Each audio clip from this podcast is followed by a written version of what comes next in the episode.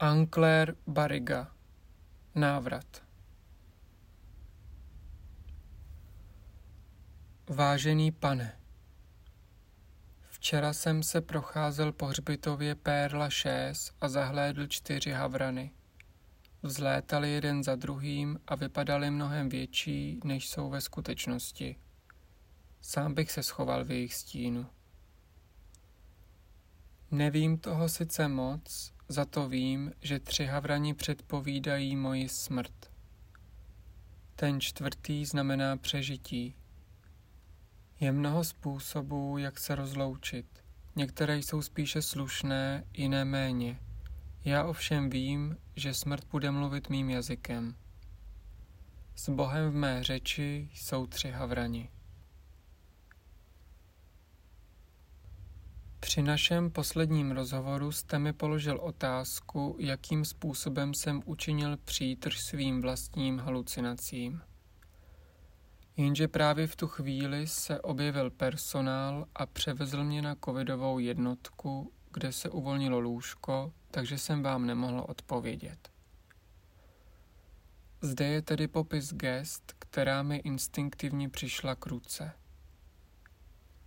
Jak už jsem naznačil, rozhodl jsem se, že půjdu k oceánu, potom jsem to ale vzdal a ztratil jsem se. Mé bloudění trvalo téměř celý den. Les se proměnil v labyrint, ale jemně mátly, informační tabule splývaly jedna s druhou. Bál jsem se, že umřu vyčerpáním, ale hlavně jsem se bál, že umřu v zemi nikoho. V jednu chvíli jsem položil ruku na kmen a trochu se mi ulevilo. Ulomil jsem větev a vyrobil si klacek. Házel jsem jím bezděky před sebe, dokud jsem nenarazil na řeku. Odtud to šlo domů již snadno.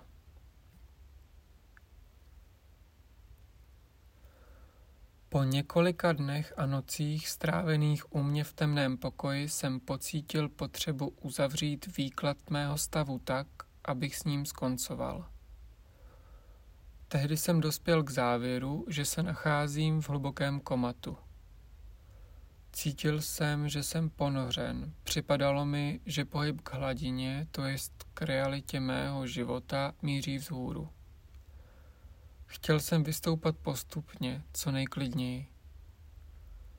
Zabořil jsem ruce do hlíny v květináči s růžemi, pak jsem kolem rozsypal mletou kávu a dlouho jsem se tím brázdil prsty. Čas od času jsem do té vůně strčil nos. Dlouho jsem si oplachoval ruce vodou, vykoupal jsem se. Zapálil jsem svíčku, potřel si ruce olejem. Všechna ta gesta jsem opakoval neúnavně, jako bych se pustil do velmi pomalého tance, na němž se měnil jen vnější parametry. S vodou nebo bez, se světlem nebo bez, s dotykem nebo bez, s pochybami, bez ustání, s volbou, bez ustání. V pravidelných intervalech jsem se zříkal sebe sama. Na chvíli se vyhladil. To, co následovalo, je již součástí našich hovorů. Pokusu o útěk nelituji, opak by byl nerozum. Stále mám před očima to násilí na oddělení, kam mě zavřeli v prvních dnech. Jak tam zpívaly ženy znavené mužským rvaním, pořád dokola zpívali refrén té písně. Když si kamarád, tak tleskej rukama, tlesk, tlesk. Když si kamarád, tak tleskej rukama, tlesk, tlesk. Když si kamarád a čím víc se chlapi rvali, tím víc zpívali tuhle rozmarnou písničku, jejíž slova si ani jedna nepamatovala. Když jsem se dostal na covidové oddělení, na to holé, vrcholně sterilizované místo, se mě jedna vaše kolegyně zeptala, jestli není něco, co by mi izolaci ulehčilo. Řekl jsem si o ovoce. Má odpověď ji pobavila, zaujala. Hruška, kterou mi přinesli, zůstala na stole až do konce mého pobytu. Z oken jsem měl výhled jen na úzký proužek venkovního světa. Hruška pozvolna zaznamenávala postup času. Zrála nenápadně. Taky jsem si každý den myl vlasy, abych cítil, jak vysychají. Večer jsem čekal, až si nějaký pták sedne do větví stromu, kterého jsem se chtěl tak dotknout, že jsem ho alespoň zachytil tužkou. Pobyt v nemocnici mi připadal nekonečný. Když jsem se dostal ven, shromáždili nás, nás zachráněnce, na dvoře. Popíjeli jsme kávu a užívali si těch několika minut dne. Najednou výkřik. Redovi na hlavu spadla mince. Jeremiáš už recitoval. To nejkrásnější naštěstí, že nelze ho sdíleti.